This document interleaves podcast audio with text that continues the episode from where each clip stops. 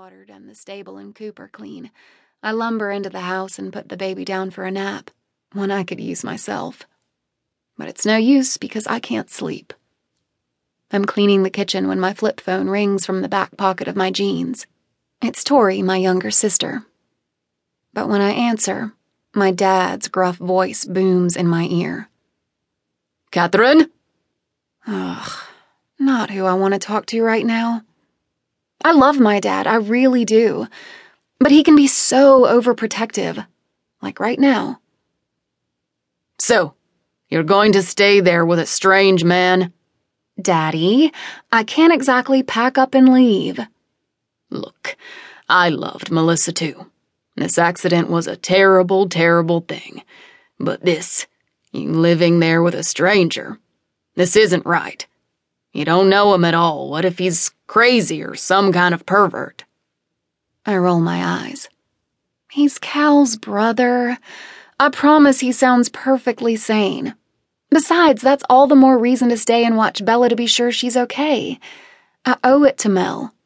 I don't know if he'll want me around, but I'd like to help the baby get settled before I worry about myself. I promise I'll text Tori every day so you can rest assured the guy didn't go all Hannibal Lecter on me. Chingo! That's not funny, Mia. He must be pissed if he's cursing in Spanish. I want to laugh because he's being absurd. Like hell, I'm leaving Bella. That's not happening until I'm confident she'll be okay with her uncle. Besides, I heard enough about Brady from Cal to know he's not a lunatic. A little overbearing, perhaps, but not a psycho.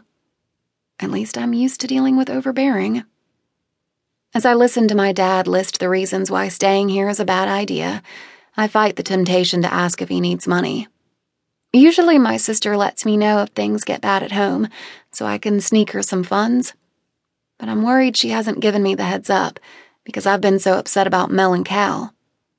My parents work nonstop, but minimum wage jobs don't get bills paid if you're sick or your car breaks down or if there's some other kind of emergency. But my father is a proud person, and a man deserves to have dignity. So I bite my tongue, which proves difficult when he asks about my ex. Maybe you can still work things out, he wonders aloud.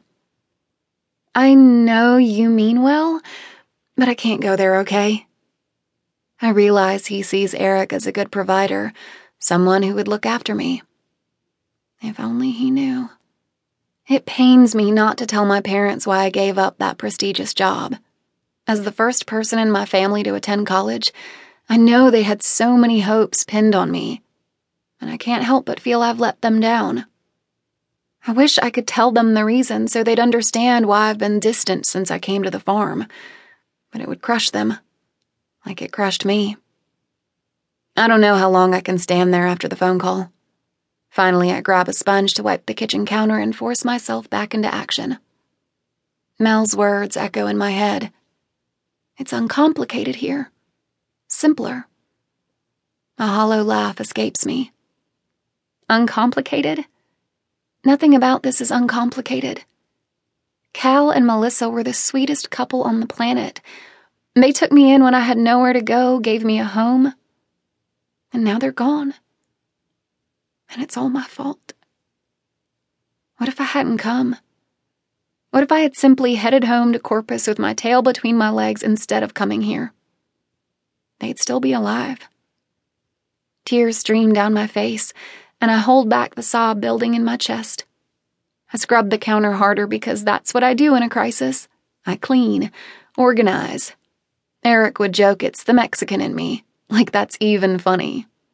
Worse, though, he said he loved that I didn't look Hispanic. WTF, right? It took almost a year and a half of dating him to see his true character. What if I had married that man? I shudder. He might be a senator's son, but I know migrant workers with more class. A little whimper from the baby monitor reminds me that there are worse things than marrying the wrong guy. How about marrying the right one and then losing everything? The sob I've been holding back breaks from my lips, and I quickly cover my mouth to mask the sounds. It doesn't take a genius to see I'm in over my head. Way over my head.